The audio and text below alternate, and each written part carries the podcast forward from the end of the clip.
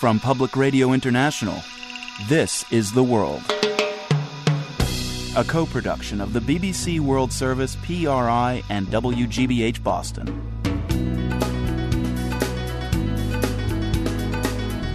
It's Thursday, August 23rd. I'm Marco Werman.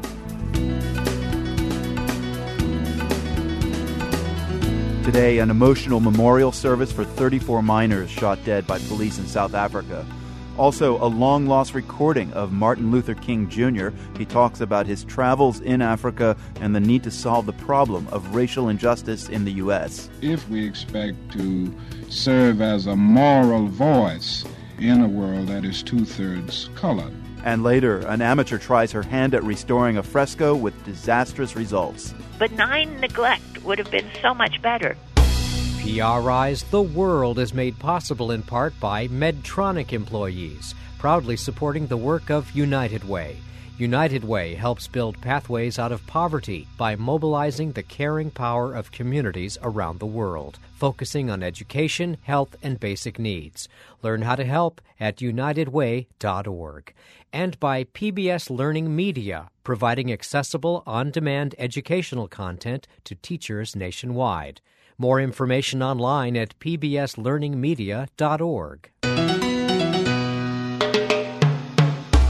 I'm Marco Werman, and this is The World. Today in South Africa, thousands of people packed a memorial service for 34 dead mine workers. We light this candle as a sign that God, who is love, is always with us. The service was held at the Marikana Platinum Mine, where police opened fire on workers striking for better pay. It was the largest of several events held across the country. The BBC's Nomsa Maseko was at the Marikana service. She says the government tried to organize an official memorial, but people in Marikana refused to go. We saw government having to abandon the venue in which they were going to set up their own memorial service because residents were saying they do not want to join them. In fact, government officials were then forced to come and show face where um, the, the memorial service organized by uh, local community members was held because government has been seriously blamed for what is happening here. Local community members are still demanding answers, saying that even though the president has now set up a, a judicial commission, commission of inquiry and has uh, announced the terms of reference for this commission, it is very little consolation for what they are going through. I mean, it sounds like politics uh, entered the, this uh, service, this memorial ceremony you know, it was inevitable. Early this morning, the mood was somber. We were looking at uh, religious leaders and traditional healers and, and traditional leaders saying to community members, calm down, we understand your pain. Government is trying to do all it can for you in terms of helping to bury your loved ones. But shortly after, or as soon as politicians started taking to the podium, the whole service changed into that of political scoring mm. because we saw the expel expelled ANC Youth League leader uh, Julius Malema, who stood and he accused uh, President Jacob Zuma's government of not caring about black people in this country, saying that you have now started a mining revolution and do not stop until those wage demands that you want are met. For the families uh, at the ceremony, uh, families who lost loved ones in, the shooting, uh, what did they make of uh, this kind of political theater while they're trying to have, uh, you know, a moment?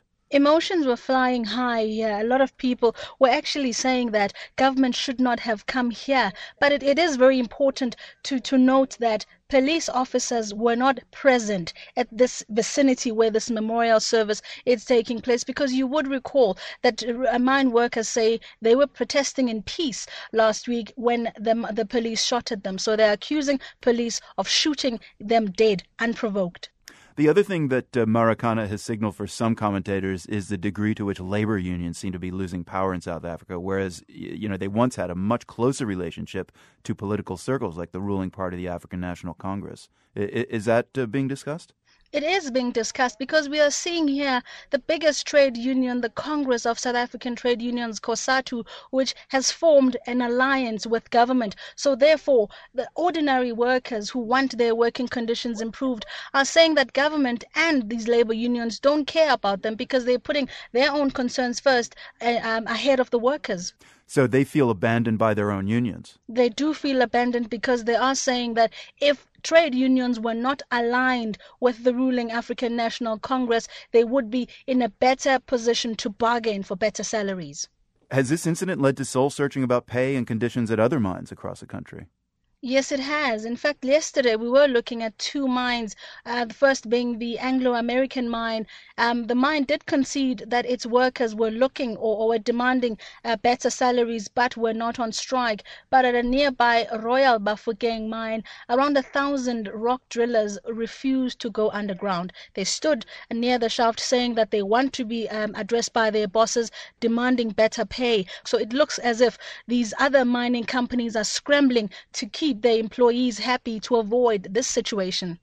And finally, Nomsa, where does all this leave the miners' grievances in Marikana over pay and working conditions that led to the strike in the first place? At this stage, negotiations are not taking place because of the obvious mourning, and miners are expected to go back to work next week. But they are saying that they are not going back to work. That means the 34 uh, of their colleagues who have died would have died in vain if they go back to work without increased salaries and improved conditions the BBC's Nomsa Maseko in South Africa.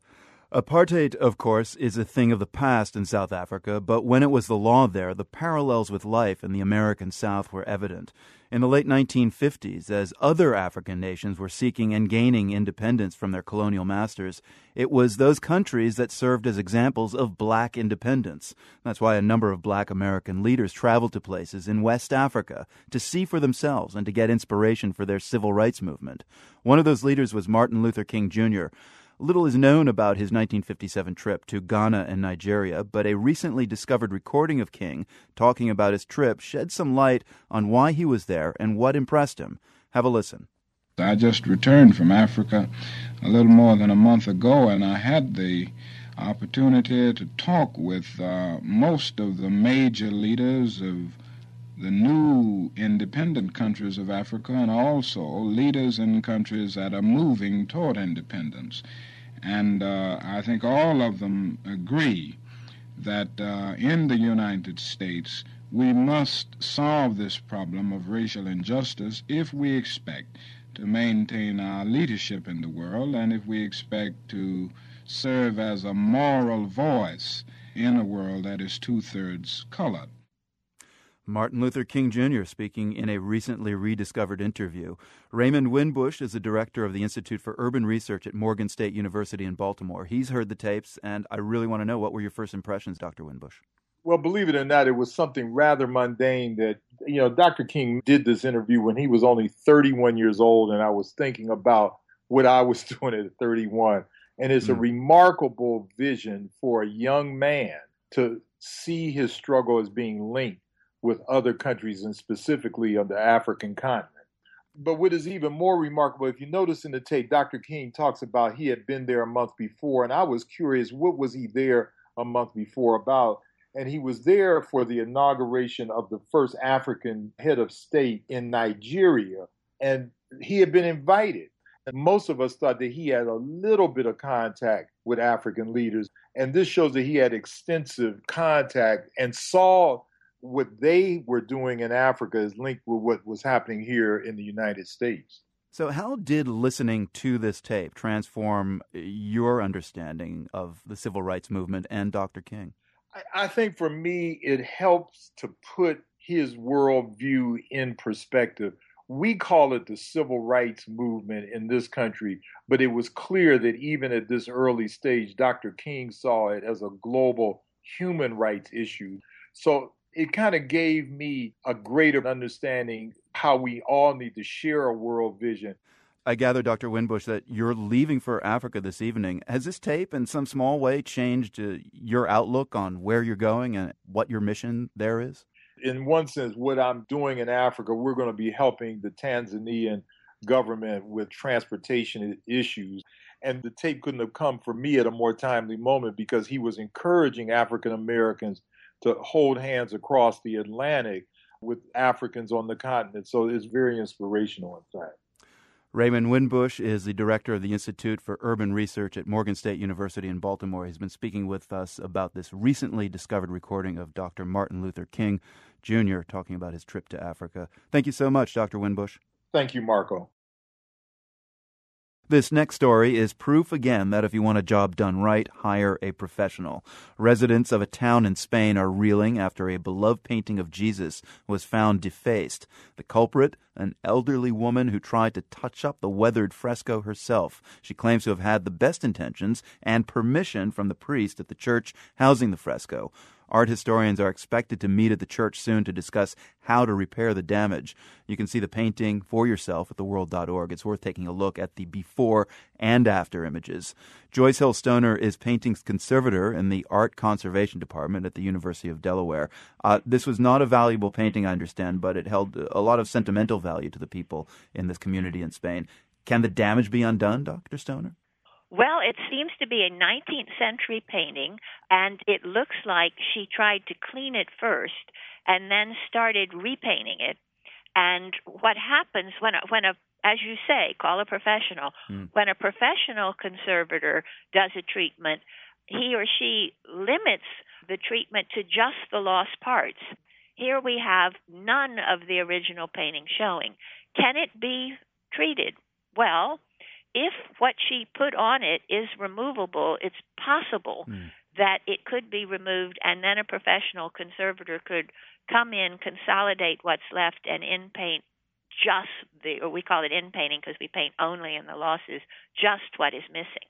Have you ever seen or heard anything like this before? I'm wondering how common amateur restorations are.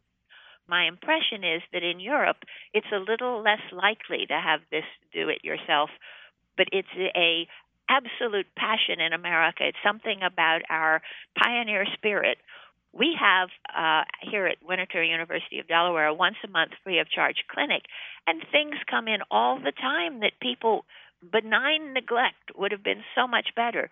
But oh no, they get the Windex, they get the Fantastik, and they try these things, and just like this, they clean away part of it. they're so embarrassed, and then they repaint the entire thing. And if they did it in a paint material we can remove, there's hope. But if they did it in an oil paint that's stronger, which I'm so sorry to say might be the case here, trying to separate the repaint from the underlying paint becomes extremely tricky. Dr. Stoner, uh, University of Delaware, where you are, is one of three art conservation schools in the U.S., and I gather your students are just flabbergasted by this. Oh yes, I mean it's hit the like a virus on Facebook because everybody's hearts are breaking because they know it wasn't done in any malicious way, but it's such a heartbreaker. I mean, when you look at the painting, that was it looked like it was flaking a little in Christ's red robe, right. and then it looks like someone rubbed it and it's completely missing in the bottom and all over the right side of his head, and then there's nothing left of the original at all if the church, if the community called you, uh, I imagine this would be a challenge, but is it the type of project you'd enjoy taking on to fix the now unfixed fresco, or would you go running and screaming in the other direction?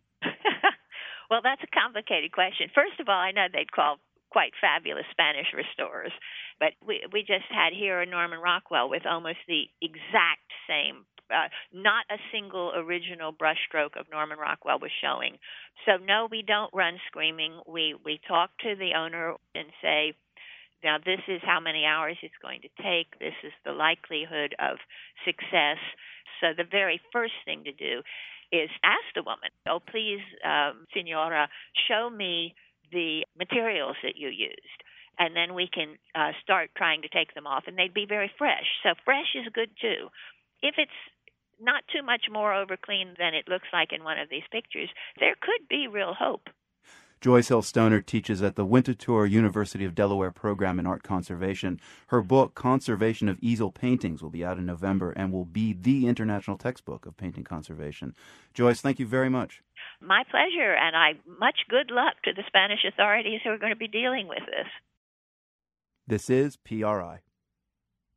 The World is brought to you by PRI with help from the Medtronic Foundation, supporting the work of Partners in Health, an organization dedicated to bringing quality health care to the world's poorest people and communities. Learn how to help at pih.org. I'm Marco Werman. This is The World. When many American Jews think back to their Eastern European roots, a certain musical often comes to mind.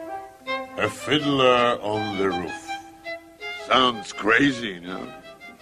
But here, in our little village of Anatevka, you might say every one of us is a fiddler on the roof. And how do we keep our balance? That I can tell you in one word. Tradition! This summer, a small group of college students took a trip to Eastern Europe in search of that tradition. Reporter Nina Porzuki has the story. Forget Lonely Planet, forget Fodor's. When Rob Adler Peckerar plans a trip to Eastern Europe, he goes straight to one guidebook publisher. So this right here is 1907 Baedeker. You can't beat the maps in these old Baedekers. Yes, that's 1907. No matter that the sites on the maps written in German are, well, just a bit out of date, they show just what Peckerar is looking for. It indicates the Jewish spaces are still active Jewish places and that you can look on the map and see, you know, here's a synagogue and here's a synagogue. For Peckerar, the executive director of Yiddishkayt, a nonprofit Yiddish cultural organization, these guidebooks point to a past that he wants young American Jews to know. The idea here is that the past thousand years of Jewish life is what's missing from Jewish education. Um, that kids don't know about Jewish life in Europe. They learn today mostly about Israel and they learn mostly about the destruction of Jewish culture. So instead of visiting concentration camps and mass graves like many conventional Jewish student tours, this summer Pecker took eight students to the hometowns of Jewish poets and novelists. This is a tour more about life than genocide. More than anything else, Pecker wants to take students back to the villages where their families came from sometimes hundreds of years ago. Most Jews don't know the name of the towns that they're from. They just have a musical. Right, exactly. They have a musical to point to and say, yeah, that's where the people danced in the middle of the town square and, uh, you know, had a guy on the roof creepily following you in the street and things like that. Hannah Efron, a 21 year old comparative lit major at UC Berkeley, was one of the students who went on the trip in search of her family's tradition. I reached her several weeks after she returned. Growing up, Efron always heard one thing about herself from her parents. I always had my parents telling me, Oh, Hannah, you're such an Efron. Being Efron meant having her grandfather's sense of humor and his stubborn streak. But she never really considered where that Efronness originated until Peckerar helped her research the first member of her family to take Efron as a last name. In a small Yiddish speaking town named Amdur, it's called Indura now, and it's in Belarus, lived her great great great, well, many great grandfather, Motitsenes. My ancestor's name was Mota, and his mother's name was Tsina, so he was Motitsenes' son. And he chose the name Ephron and was an Ephron since then. The group took a bus ride to what is now just a tiny village. They knew two things. Motitsenes was the town baker, and he lived on the corner of the old market square. So that's where the bus stopped. This audio is from recordings the group made that day. This is how Efron described the town just two streets, a smattering of houses, and an old woman watering her neighbor's yard. Peckerar, Efron, and the tour guide exited the bus, approached the woman, and asked, Are there any Efrons? What's her name? It's Efron. Efron? Efron. And much to their surprise, the old woman started to talk about the Jewish history of the town. The old woman told Efron that long, long ago the town had been about 80% Jewish. Today there were just a few remnants of Jewish buildings left. The group walked down the road, snapping photos. People came out of their houses to see the commotion. And, says Efron, they pointed the group in the direction of what they said was once a synagogue. During the Soviet period, it had been used as a music school, but had since fallen into disrepair. We were kind of trying to peek in the windows, and it was full of garbage. And, and eventually, somebody walked around the side, and there was this big open doorway. And one by one, we all just jumped into the old synagogue because we went, you know what? When are you coming back to Indura, Belarus? this is your chance. This is the shot. Wow. It's huge, right? Yeah. It really is, yeah. This was just one of nine synagogues in this town, but this was the main one. Walking around the enormous empty building drove home just how big the community had been. You could picture it full. You could picture, you know, there was nearly 2,000 Jews there. There were more synagogues than just the one, but on the high holidays, you could picture everyone gathered there. You just had to close your eyes. The group left the synagogue in search of the cemetery. Efron says it was a wild place. Weeds and grass hid the headstones, which had turned to tiny stone nubs on the hill. Horses out to pasture wandered between the graves. A rusted gate with two stars of David was the only real indication of what the field had been. You know, I, I was kind of secretly hoping in my heart of hearts that we would find a stone marking where Mototsinnis was. She didn't find that first Ephron's tombstone. As I was walking through the cemetery, I felt like they could see me. I felt like my family, I felt like they knew I had come to see them. I'm sorry. like they knew that I was there to visit them, to to mark them and to honor them. And that, you know, they were kind of there like, oh, there's our Hannah. She's going to graduate from Berkeley next year. Still no boyfriend, you know. Like they were, they were my family. And that they knew I was there and I knew they were there. Hannah Efron is back in Berkeley, hanging out at her parents' house until the school year starts. Was she changed by the trip? Yes and no. She is still, according to her family, very Efron, only now she has a place to put the name. For the world, I'm Nina Porzuki. You can hear more audio from that trip and also see a slideshow of snapshots at theworld.org. Today's GeoQuiz takes us on a wine tasting tour. We're going to Burgundy, one of France's primary wine regions. We're especially interested in the wines of Gevrey-Chambertin, a village in eastern Burgundy. This area has produced wine for hundreds of years, so they have a bit of savoir faire. This village has a beautiful 12th century chateau, but now some winemakers in Gevrey-Chambertin are up in arms because the castle and its vineyards were recently sold to a Chinese businessman for about $10 million. Now the castle is closed to the public. So for today's quiz, we want to get specific, especially for those who know their French districts. Can you name the département that includes the village of Gevrey-Chambertin? We'll be back with the answer in a bit.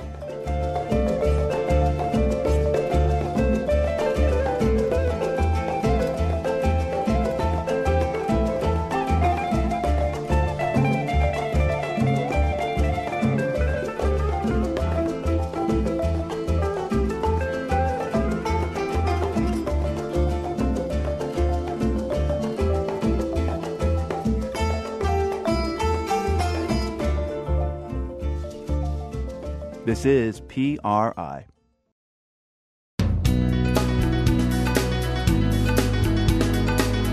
I'm Marco Werman. Ahead, the great Malian singer Khaira Arby is living like a refugee in the capital Bamako after fleeing the fighting in her hometown of Timbuktu. She can't perform. All her instruments and her equipment is in Timbuktu. All her animals have died because there's no one to look after them. It was a desperate situation. She has nowhere to go.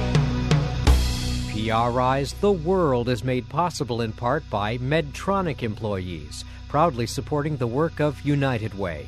United Way helps build pathways out of poverty by mobilizing the caring power of communities around the world, focusing on education, health, and basic needs. Learn how to help at unitedway.org.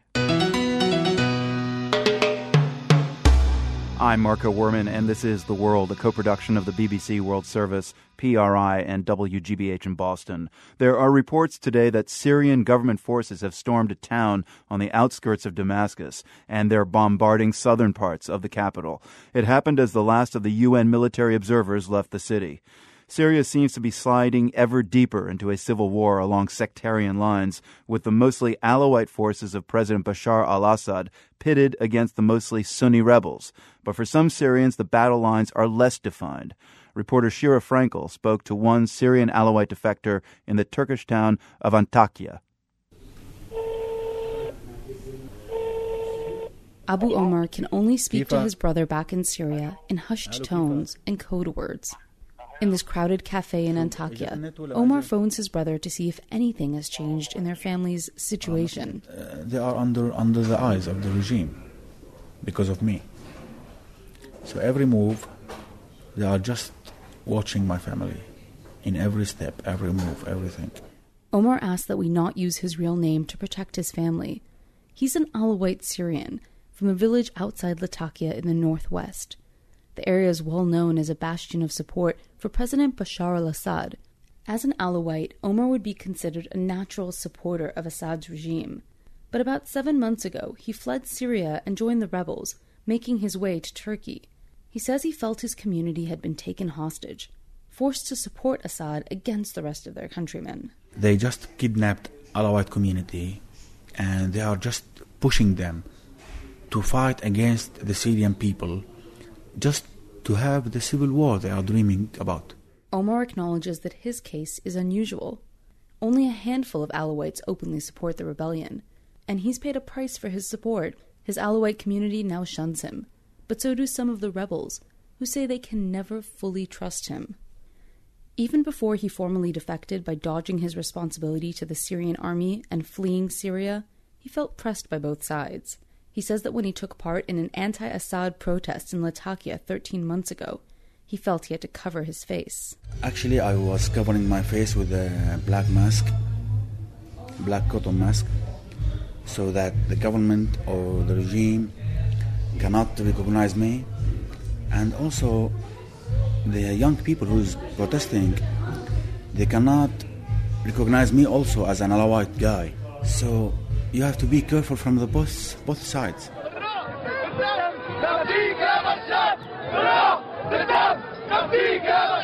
This video has been making the rounds among the mostly Sunni rebels. It shows a group of Alawites in a village outside Latakia hoisting posters of Assad that they kiss and embrace. The crowd chants a popular slogan, pledging to protect Assad with their blood and souls. Omar says that videos like these are misleading. He argues that many Alawites have no choice but to publicly announce their devotion to Assad due to the constant scrutiny on their community. You know, in Sunni community, if in every building there is an agent for the regime, in Alawite community, in every building there is five.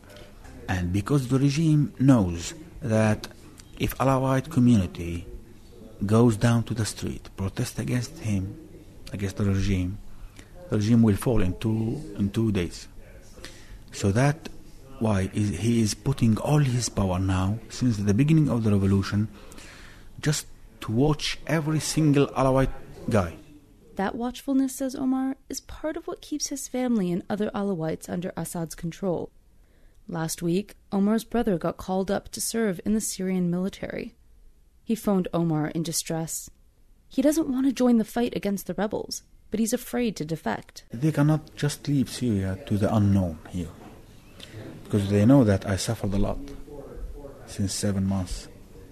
Because, I mean, nobody supported me, nobody helped me. Omar says there are also fears that the family left behind in Syria would be punished as an example. When he defected, his family received daily threatening visits from police and security agents. Yeah, pick it up. Omar has been calling his brother for days, and no one's answering. He's still not sure what his brother will do. He has to rely on infrequent and likely monitored phone conversations to talk about matters that could mean life and death. He says that each day he loses a bit more hope. Once he thought of the rebellion against Assad as a united uprising against a dictator. But today, he says, he's afraid the sectarian divides will drag Syria into a war they'll be fighting for years to come. For the world, I'm Sheera Frenkel in Antakya, Turkey. The layers of ethnic tensions in Syria make it a difficult country to report on, especially since so few journalists are able to cover the conflict there up close. Those tensions come through, though, in political cartoons, which the world's Carol Hills follows closely. Carol, what kind of issues are you seeing in cartoons about Syria in recent weeks? Well, there's a lot of sort of desperate images both of people fleeing Syria and also desperate images of Bashar al Assad, sort of hiding behind a podium while bullets fly above him. Um, sort of lighting matches and throwing them on the ground. It's kind of a reference to chemical weapons and the fear that he might use them. And then you mentioned journalists and the, the inability for many journalists to cover the story. There's a very dark cartoon this week by an Israeli cartoonist, Michel Kichka, and it shows Bashar al Assad. He's holding a rifle, and it looks like he's sitting in his den. And above him on the wall, instead of heads of animals that he's killed, are the heads of journalists who've either been killed or died while covering Syria. So yeah. it's pretty grim. Very dark indeed. When the uprising began, it was part of the narrative of the Arab Spring. Have the themes evolved or changed over the course of the conflict in Syria? They have. There's been a lot of, in, in the beginning and even still now, there's a lot of Bashar the bad guy. His slightly Hitler esque mustache doesn't really help, but there's a lot of him with, you know, the growing nose because he's lying, covered ears, he's not listening bullets flying, a lot of sort of bloodbath, the images of red on the Syrian flag representing blood, a lot of that. But as the months have dragged on, there's also a lot of disparaging images about the UN, the UN's mm. failure to do anything, the failure of China and Russia to do anything. And the also the the the inability of the opposition to really organize and, and, figure out who would replace Assad. So you're seeing more and more of those kind of things. Who are the cartoonists? Mostly from the Middle East, or is it a grab bag? And are there any Syrians either in Syria doing this uh, uh, subversively or outside Syria? Well, it's interesting. Um, there's a handful of Europeans and North Americans and the occasional Australian. And then the most are from the Middle East. And in terms of Syria, there's two or three. There's the famous Ali Ferzat, who was attacked last August, mm. and it's hard to find current cartoons by him. He's still healing. But there's two great cartoonists in um, the stuff I've seen lately, which is Saad Hajo, who is still in Syria as far as I can tell, and another guy, Juan Zero. That's his pen name. He lives in Egypt right now, and he does a lot of interesting kind of comic caricatures. So it's really exciting to still see the Syrian cartoonists doing their craft, whether they're in or outside Syria. Carol Hills, the World Cartoon Curator. Carol, thanks for chatting with us. You're welcome, Marco. That cartoon of Assad as a hunter of journalists and the other cartoons we've been talking about are on our website. We have a slideshow at theworld.org. August in Spain means vacations at the beach with friends and family, sharing what many call the country's caviar, Iberian ham. The ham is a delicacy, and cutting the meat off the bone a veritable art form. But it's an often dangerous one. According to one recent study, some 60,000 Spaniards end up in emergency rooms each year because of ham cutting accidents. Here's the world's Gerry Hadden. It was years ago, but Jordi Caballé will never forget the day he accidentally drove a ham knife into his own finger. Eh, he says you cut yourself when you're cutting incorrectly, or you hit a solid section of the ham, maybe bone, and the knife gets stuck. So you pull hard. In my case, the knife slipped free, he says. Look at the scar on my index finger. The blade plunged into my bone and got stuck. With a little wriggling, Caballé says, he dislodged it. Then he went to the emergency room, like tens of thousands of other Spaniards every year, says a doctors' association in Malaga. To get how dangerous ham carving can be, you have to watch someone do it. First of all, the entire pig leg, from hoof to hip bone, is clamped horizontally onto a special ham holder. You stand behind the hip, lean forward, and set your knife just above the hoof. Then you carve slowly and carefully towards your own body. People have been known to cut open their forearms, even their own stomachs, a sort of accidental harikiri. The problem is so common that professional ham cutter Juan Carlos Gomez has written a book about it. The title in English would be Ham Cutting for Dummies. Gomez, who was Spain's ham cutter champion in 2011, says his main advice is to pay constant attention to the hand that isn't cutting and keep it out of the cutting area. But he says that's easier said than done. We put all our concentration on the knife hand, he says, focused on getting the thin cut just right. And what happens? We completely forget where the other hand is, and we cut ourselves. When a reporter unfamiliar with ham cutting simply suggests cutting away from your body, he gets some quick schooling. You have to cut in the opposite direction of the muscle fibers, Gomez says. That means from the hoof up. In the other direction, the ham would be very hard to chew. What makes Iberian ham a delicacy is its tender, melt in your mouth quality. So, Spaniards aren't going to mess with tradition. But there are some practical things you can do to keep safe. Some people wear chainmail gloves.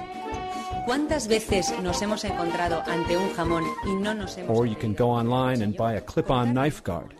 But for purists like Jordi Caballé, who, by the way, is also a professional ham cutter, the key to avoiding accidents is knowing your knife. Es como la espada del samurái, ¿no? Es su herramienta. A professional's knife is like a samurai's sword, he says. It's his tool, something personalized. You get so adapted to it and comfortable with it. Look at mine, he says, holding up a thin, battered blade glistening with ham fat. It's old and worn, but cuts like nobody else's. Perhaps no one knows better how well a ham knife cuts than leading Spanish hand surgeon Manuel Llusá. At Barcelona's Vall d'Hebron Hospital, he says people come in all the time with the telltale gashes. Ham knife wounds are especially bad, he says, because you tend to cut both tendons and nerves in the fingers, which can mean surgery and months of physical therapy, he says. His advice? You buy a ham, send it out to be cut by a pro. Have the meat shrink wrapped. You'll have ham all year and you'll avoid the risks. True, but something else would be lost, says Eva Vila, owner of a gourmet ham and wine shop in Barcelona called Viniteca. A ver, lo que pasa es que un jamón hace fiesta. A leg of Iberian ham, there in its holder, she says, means party. It symbolizes celebration. For Spaniards, she says, losing that would be worse than losing a little blood. For the world, I'm Gerry Hadden in Barcelona. For our Geo quiz today, we were asking for the name of the French département, the administrative district where Gevrey Chambertin wine is made. The answer is Côte d'Or in Burgundy. A few investors have traveled to Côte d'Or to buy vineyards and properties over the years, but the recent purchase of the chateau in Gevrey Chambertin has raised hackles. The world's Adeline Sire, our very own Burgundian, is here with details on the story. Adeline, what is up with this sale? Well, Marco, imagine the rolling hills of Burgundy, a medieval village where people have been making wine for hundreds of years. And then in the middle of this village is this castle. And the castle was in the hands of the same family since the 1800s. They decided to sell it apparently back in March. But they had always kept it open to the public. And now it's sold. How much did it sell for? And uh, what was the interest of this Chinese businessman uh, in it to buy it? Well, the Winemakers Association says it had been estimated at 3.5 million euros, which is roughly $4.5 million. But the owners apparently wanted more like $9 million, which is kind of huge for a property like that. So the local winemakers came up with about $6 million, and their bid was turned down because the family went to highest bidder, a Chinese businessman who came up with no less than $10 million for it, more than twice the estimated value, and of course, something that's completely unseen around there. So, who is this businessman from China? Well, the whole thing, Marco, has been kept under wraps for some reason. The, not much is known yet about this businessman, other that he's a so-called gambling tycoon in Macau, uh, and that he's not going to be there that much, but that he will keep this castle in very good condition. Something that uh, the mayor of the village is very happy about. But I spoke to the president of the local winemakers association, and he was completely heartbroken about losing his bid. Uh, he said, "Well, this is sort of typical businessman who wants to have a nice photo of a castle to display in his office, you know, in, in China, and doesn't really care about wine or anything else." Mm, but there is more to it than that. There's a backstory here because it's not the first time that historical properties have been sold to foreigners uh, in, in, this area, and uh, people in, in China are drinking more and more French wine. That's true. That there's, uh, in fact, a Chinese investor bought vineyards in the area recently, but with a local winemaker, so he's sort of really getting into it. Perhaps he wants to learn about it. That makes it more noble. Also, a Canadian investor bought some property around there, but this castle was sort of the, the more iconic historical site of the area. And it's true that uh, local winemakers have to tread carefully here because they do make a lot of money selling their wines to the U.S., Japan, and now apparently more and more to China. And you need to maintain some diplomatic ties with all these countries if you want to have good customers coming back and, and have a good presence on the world market. Well, the chateau is right in the middle of Côte de Nuits grapes, uh, grown in the department of Côte d'Or. Our answer to the Geo quiz today. So this buyer at least knows his wine. The world's Adeline Sire, thank you. You're welcome, Marco. This is PRI, Public Radio International. At PRI's The World, there's more than one side to a story. You can add your voice to the news conversation online. Find PRI The World on Facebook, on Twitter, and at theworld.org. The World is supported by PBS Learning Media, providing accessible, on demand educational content to teachers nationwide. Thousands of resources at your fingertips from PBS Learning Media. More information online at pbslearningmedia.org. I'm Marco Werman. This is The World. When it comes to music, I tend to think of the planet as having hot zones, places where, for one reason or another, music has a rich history and continues to thrive. Here in the States, think New Orleans or New York City. Outside the U.S., Cuba, Brazil, and South Africa come to mind. And then there's Mali.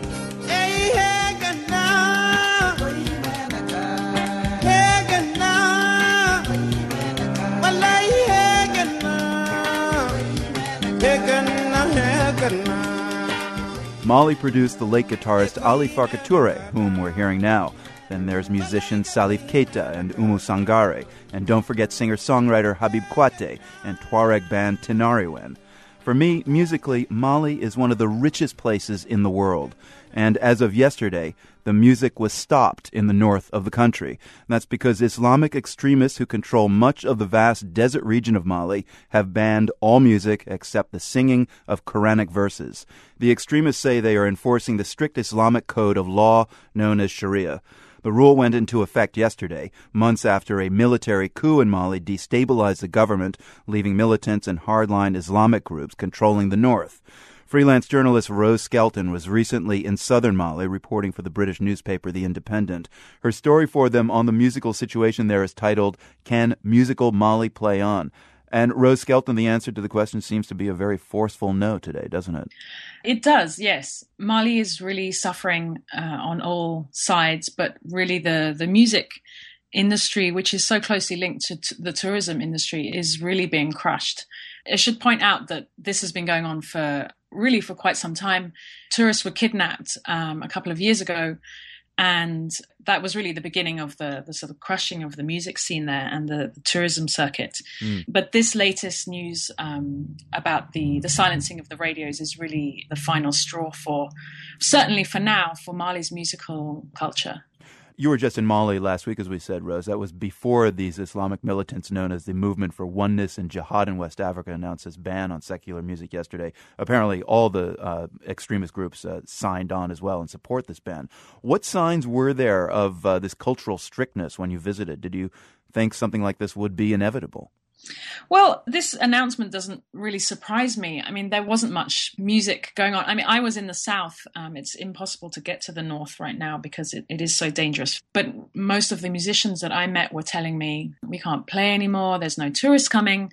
Um, the festivals are being cancelled, tours are being cancelled. Really, there's a there's a financial um, pressure on the music industry. But also, uh, I was I was interviewing musicians in the north by telephone, and they were telling me that their their instruments have been burnt. Um, these are the ones who are, who are, have stayed in the north. Mm. Their their speakers, um, amplifiers, guitars, they've been burnt by these groups.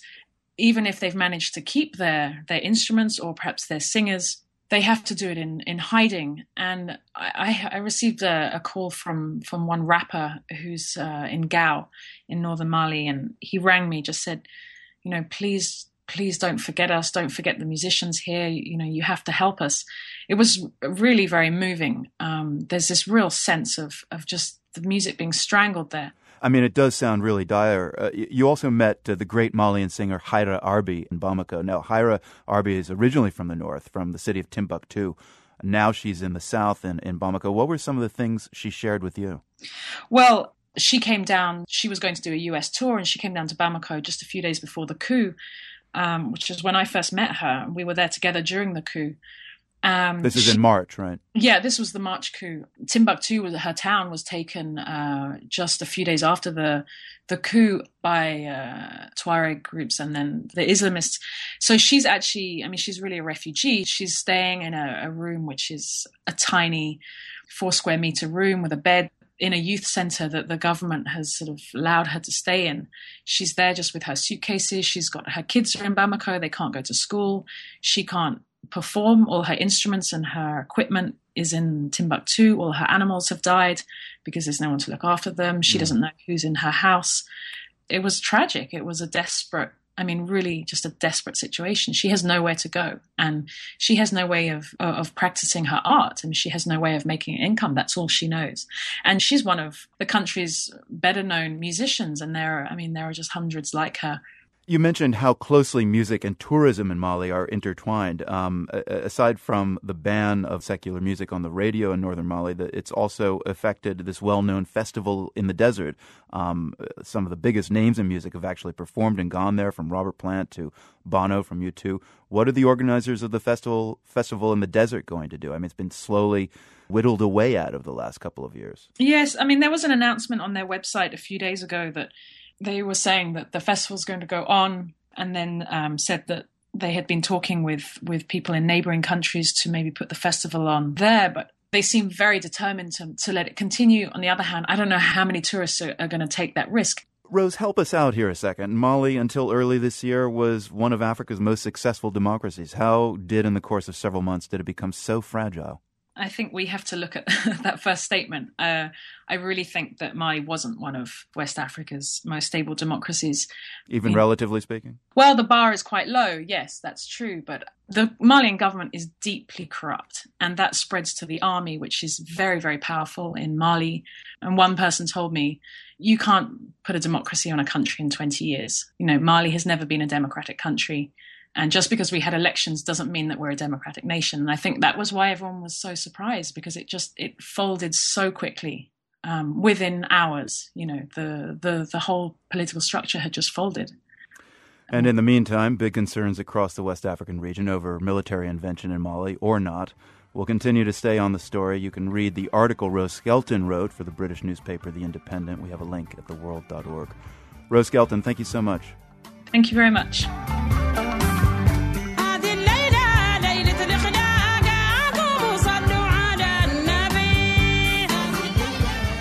You wouldn't be able to hear the great Malian singer Khaira Arby today if you lived in Timbuktu, so we'll let our airwaves carry her voice.